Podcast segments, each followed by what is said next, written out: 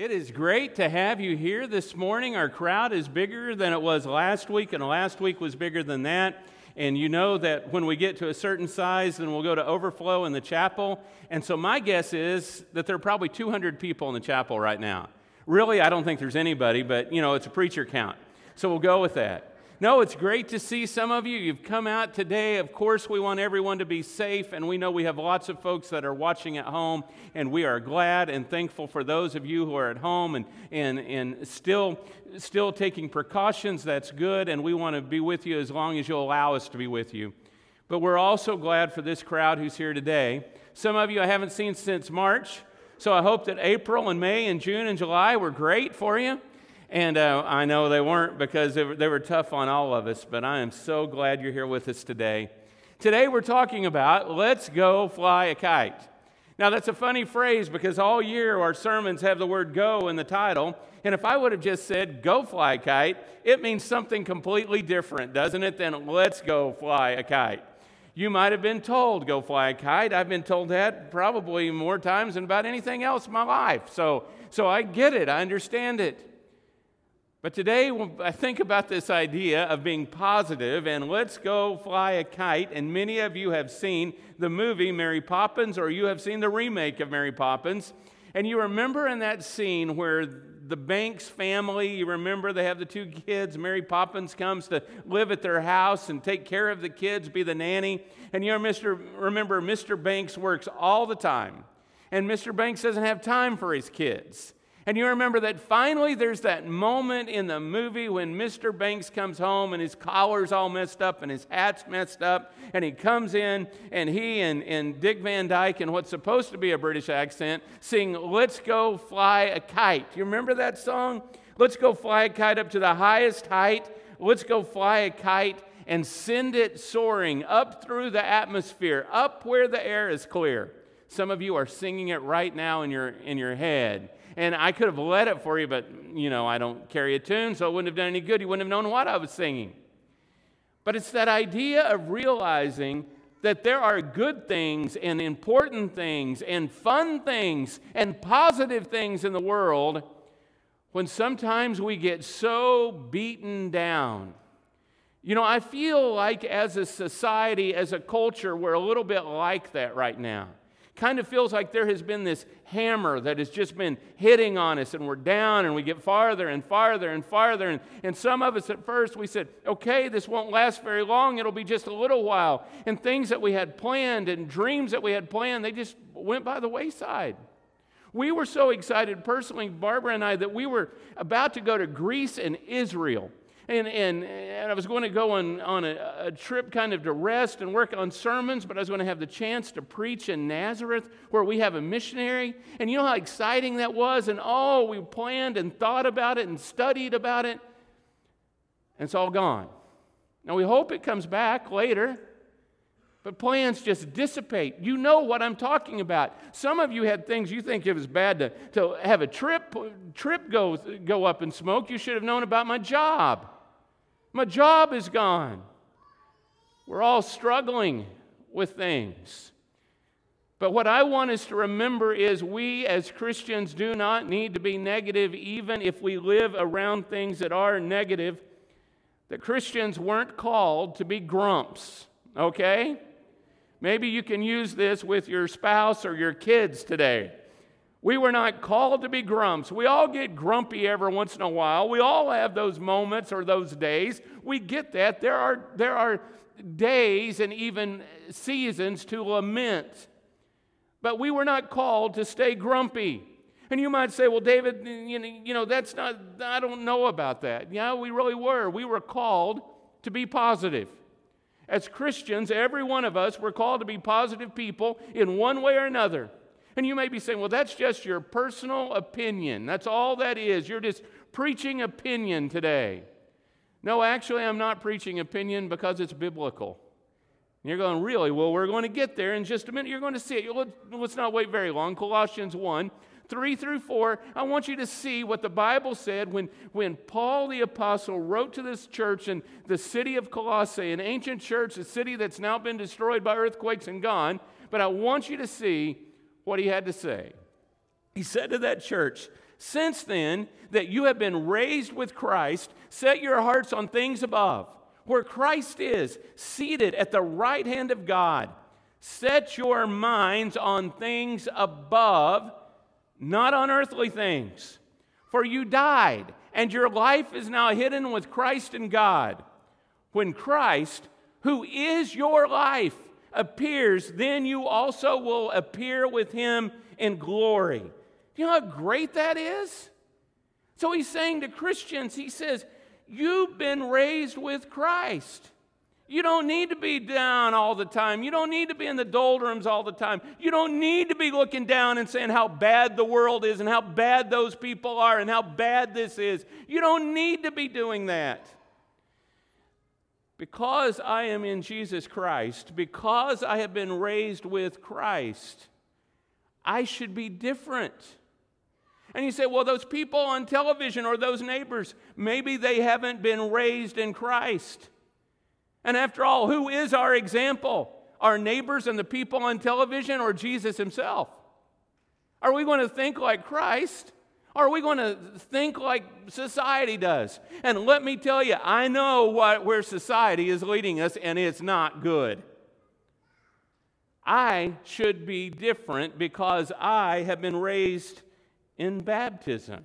And you say, well, where did all at once this about baptism come from? Well, that's what the raising is. What is again, is that just what you're talking about? Is that your opinion? No, it's Colossians 2:12. It's just in the same passage. Didn't put it on the screen today, but you can go right there in your Bibles and look at it in Colossians 2:12 or see it in Romans 6. It's, the, it's what baptism is. His baptism is death, burial, and resurrection in Jesus. And so as he gets down here in, in Colossians chapter 3, he said, Since you've been raised, since you were baptized, you think differently than everybody else does. Some people are going to say you're odd, you're weird, you're confused, you're out of date, you don't know what's happening. And you'll have to say, Oh, I am odd, I am weird, but I do know what's happening. I am quite aware of what is happening. And it's that, that I follow Jesus. You see, it's not that I'm oblivious about the present, but I focus on the future. This doesn't mean that I never listen to the news. It doesn't mean that I never read commentary. Of course I do. Of course I do. I need to know what's going on uh, on a local level, on a national level, on an international level. I need to be aware. It's not that I'm oblivious, but I also know that this world is not my home. I know that I'm going to be with Jesus. And so I've got something good. You know, I love that old phrase that you see on your screen right now, that old phrase that you used to hear a preacher say when I was a little tiny boy about someday we're going to be with Jesus in glory. Kind of sounded odd to me. It's like, what's glory? That means we're going to live with Jesus forever. You know how great that is? And so, why in the world would I be down now if I know what's so good is coming? Why is it that I would, would, would put every, all my thoughts and my moments and, and my money all in what's here now that's just going to burn up instead of thinking about how great God is? It is our relationship with God is something that no one, no one, no person, no government, no bomb, nothing can take that away from us. Now, we can give it away but no one can take it from us. And so, no matter how bleak we might think things are or how scared we may be by the world we're in, nothing can take that relationship. It doesn't matter if it's a government or it's a virus, nothing can take that relationship with Christ. I have got so much to be happy about. Do you realize that? And I know in the end I win, not because of me, but because of Jesus. I've got all kinds of reasons to be positive and to think positively. I want you to look in the same book in Colossians 3, verses 5 through 7.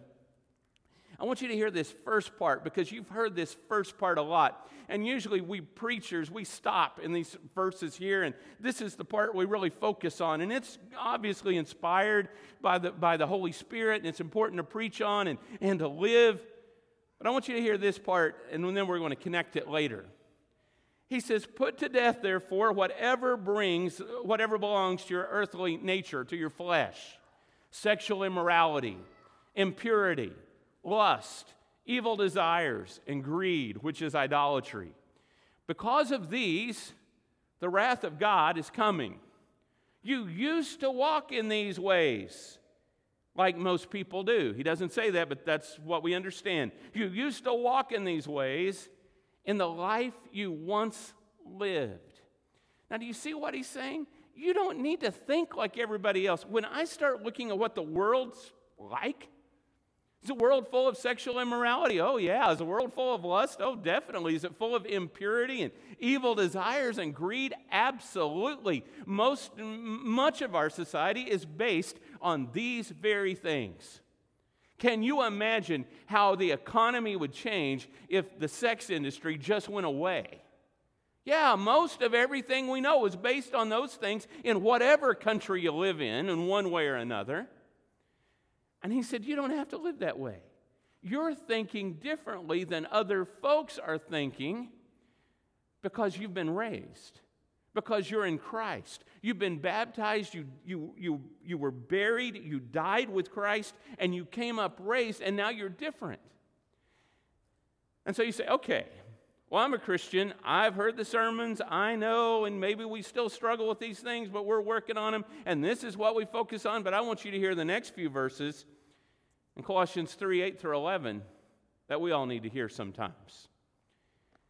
But now, you must also rid yourselves of all such things as these of anger, rage, malice, slander, and filthy language from your lips. Do not lie to each other, since you have taken off your old self with its practices and have put on the new self. Remember the baptism part? which is being renewed in knowledge in the image of its creator. Here there is no Gentile or Jew, circumcised or uncircumcised, barbarian, Scythian, slave or free, but Christ is all and in all.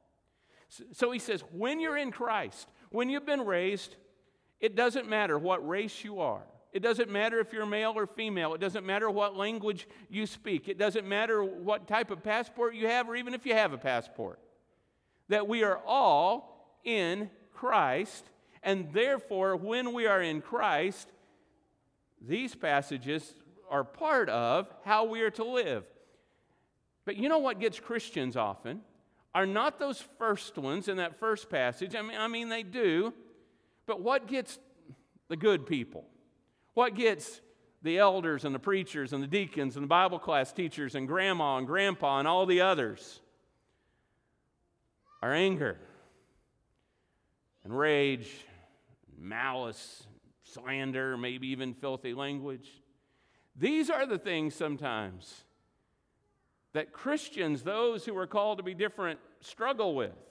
And oh, we can't stand those other sins out there. And we talk about those things, and it's fun to preach sermons about things that we don't deal with. We like to hear those. But when it comes to our issues, sometimes we just kind of gloss over that. I've shared this before, but one time I was in a Bible class. We were visitors in a congregation that we knew well and where, where we had lived earlier, where I'd lived earlier. And, and, and the sermon was from Romans chapter 1 and 2, the Bible class was. And the preacher, or the, the teacher, it was just a member, he spent about 20 minutes on, uh, and maybe even more than that, on the sin of murder. Well, there are all these other things that are listed in that passage. But it was so interesting to talk about how murder is wrong when I think everybody who walked into the room already knew that. We do that sometimes, don't we? We want to hear everything else, and what he says is Christians, you have been raised. You're different. Don't let your anger get out of control. You see things and they frustrate you, but don't let it get out of control. Watch your anger and your rage, your malice, your language, your slander. Watch those things. I don't need to get angry or be malicious or slander people or others through my lips or through my fingers. I don't need to get so angry and malicious and slanderous because I know how it ends. Do you know how it ends? If you are in Christ, do you know the ending of this story? Can anybody say amen? There you go. Because if you don't, we're, going to have, we're not going to stop until about 2 today so I can explain how those, those things. Amen, amen, amen, right? I know that God wins. And so, because I know God wins, I can say, that's awful. But I know where I'm aiming at, I know where I'm going. If my candidate wins, great. But if my candidate lose, loses, I'm still winning because I'm with Jesus. If, if coronavirus wins and takes us all out, I still know where I'm going because I know who really wins is Jesus. No matter what, Jesus wins, and I'm going to be on his side.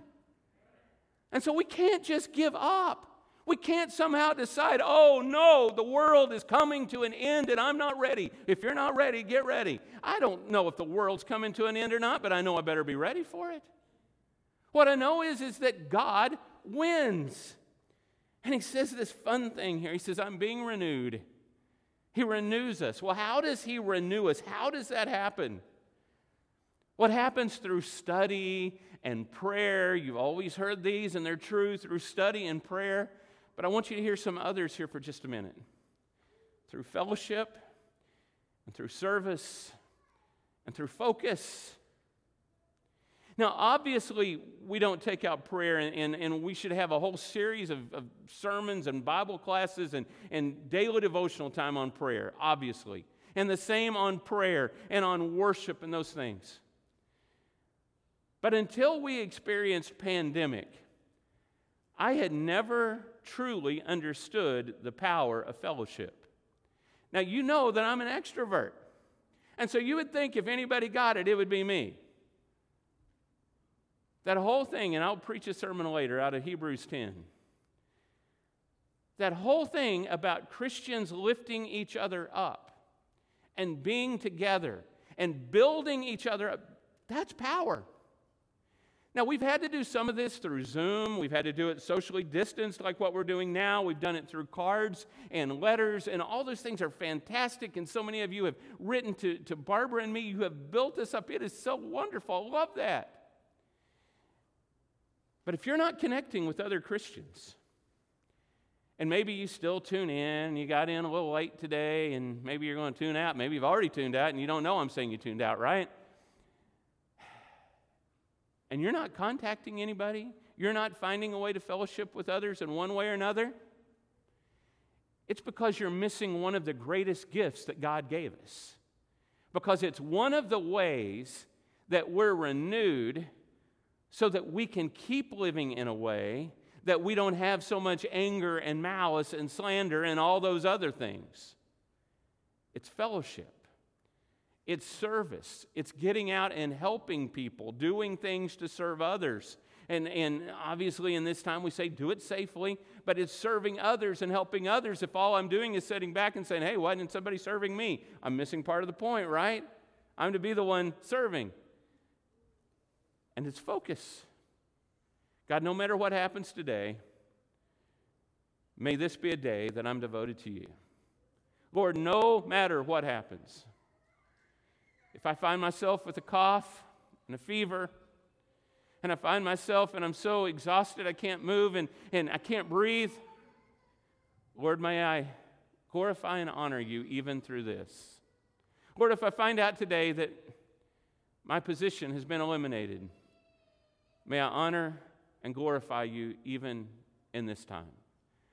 Lord, if I find out that I'm not well when I thought I was well, may I honor and glorify you. It's this idea of focus, focus, focus. Because what the world wants to do is to get us to not focus. It wants us to look over here and look over there and look over here. It's like, it's like some kind of game, and all at once we don't even know where we are, right? That's what the world is doing to us, what it's trying to do to us. I love 1 Thessalonians chapter 4 verse 13. Often at funeral services or memorials, I will read this long passage. I want you to hear this verse today because it fits with everything about being positive today. He says, Brothers and sisters, we don't want you to be uninformed about those who sleep in death, so that you do not grieve like the rest of mankind who have no hope. Now, of course, if my loved one, my friend, or my relative dies, of course I'm going to cry and I'm going to hurt and it's, it's going to feel awful because I love them and I miss them. Of course. But I'm also going to do that, as many of you understand, with some type of joy and anticipation because I'm going to see them again. Because I have hope that I'm going to be with Jesus. And so there's all kinds of hope that's there, even on the worst day there's hope. That's the most beautiful part about being a Christian is no one can steal the hope.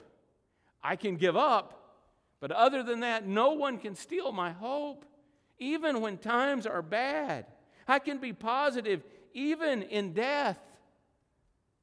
I can say, there is a brighter day coming. There is something better than what is right now. I know it. And so I don't get completely down because I know there is something coming. Positivity is good for both the body and the soul, and you probably know that. You've read the same studies, you've seen the same TV programs, and read the textbooks that I've read about the power of being positive, of thinking positively, and, and how that helps often with our health, and, uh, and it obviously helps with our demeanor whenever we're positive. I think about our brother Travis Bonet, and he's a, the Bonets are members here, and, and Travis has been through so much in the last few years with, with cancer, brain cancer, and oh, he's so positive. And there was a time back several months ago before quarantine when we just didn't know the future for Travis. He was in a coma for a while, and they did surgeries, plural, on him.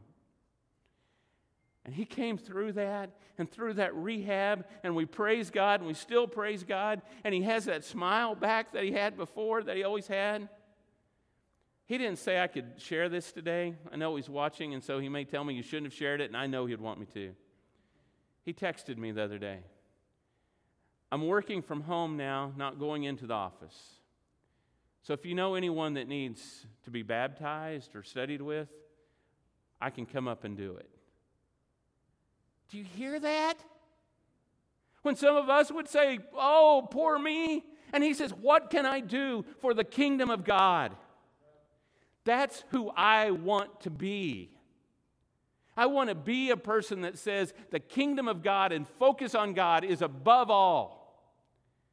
And whether he takes me today or takes me in, in 50 or 60 years or however long, I'd be really old in 60 years, when, whenever it is, I want him to be the one that I focus on. My question for us today is Do I have hope? Do I have this hope? I don't mean, I hope we get to eat ice cream today, not that kind of hope. I mean, this hope that comes in Christ that is assurance, that is definite, that means it's going to happen. Do I have that kind of hope? Do I trust God that much? Usually I have my illustrations way ahead of time, but Craig Schuster sent me a story just yesterday that I need to share today that some of you probably read. It's a, it's a, it was written by Josh Rogers. And he tells a story that his father, he had, a, he had a sibling, Josh did, but then his father had had two previous children in an earlier marriage. And in 1981, Josh Rogers' father got a phone call that told him that those two other children, who were 14 and 10, had died in a plane crash. They were in a private plane, thunderstorm, Gulf of Mexico, plane went down, they died at sea. 13, and, and the dad, so sad, you can imagine the devastation to some degree of what he would have. He went and started rummaging through things and he found a cassette tape, 1981, found a cassette tape of the song, It Is Well With My Soul. You know that song, most of you do, and you've heard sermons on it and read about it. Horatio Spafford wrote this song in 1873 after his four daughters had died at sea when of it is well with my soul even on the worst days when the sea billows roll you know that song And his dad played that song, probably over and over, I don't know. But finally, 13 years later, Josh Rogers' dad took him and his brother to Biloxi, Mississippi. And they were in Biloxi, just across the street from the, from the beach there, and they ate at Shoney's. And after they ate at Shoney's, his dad said, Let's go across to the beach. And they go over to the beach, and the three of them, dad put his arms around his sons. They started singing hymns. And he, Josh says, I realized as we were singing hymns that we were looking at the cemetery where my dad's other kids were buried. And the dad sang those songs, and then finally his heart just started breaking, and sounds, guttural sounds, was, were coming out of his dad. And they were holding tight to him and, and, and he couldn't sing, he couldn't speak. And finally, the words came out of his dad's mouth Ain't God good? Can you imagine? Ain't God good? And I kind of smiled at their dad and listened. And in the car on the way home, one of the boys said to the other, he said, That was weird. How could God, how could dad say, Ain't God good? after his kids had died. Josh Rogers goes back and remembers what Peter said, or what Peter and Jesus in a conversation they had when Jesus had had so many of his followers leave him in the book of John. And Jesus looked at Peter and said, Do you want to go too? And Peter says, Where would we go? Let me tell you, on my worst day, there is nowhere else to go.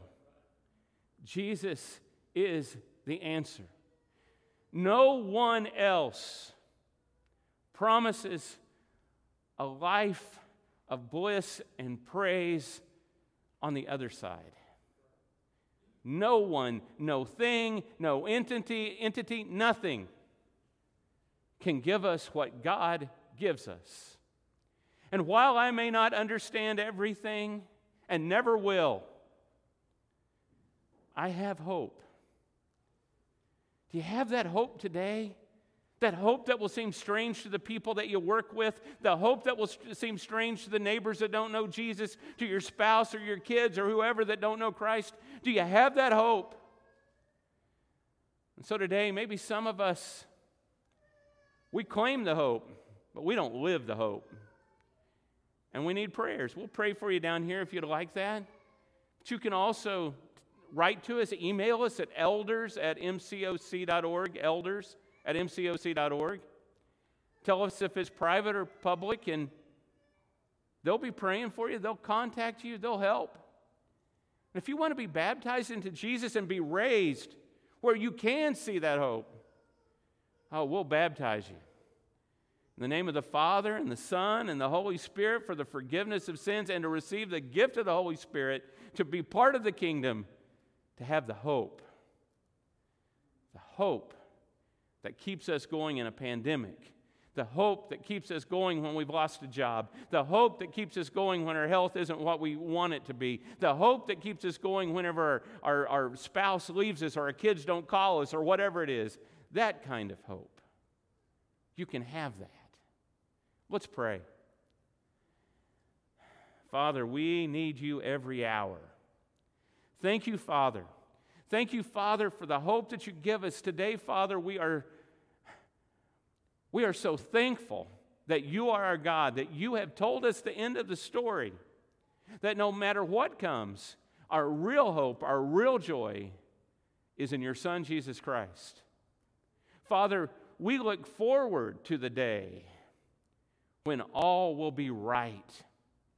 Father, we look forward to the time when we no longer hear words like pandemic or coronavirus or, or COVID or divorce or hate or prejudice or racism or unemployment or whatever those things are that are plaguing us, Father. We look forward to the day that we are with you forever. In Jesus' name, amen.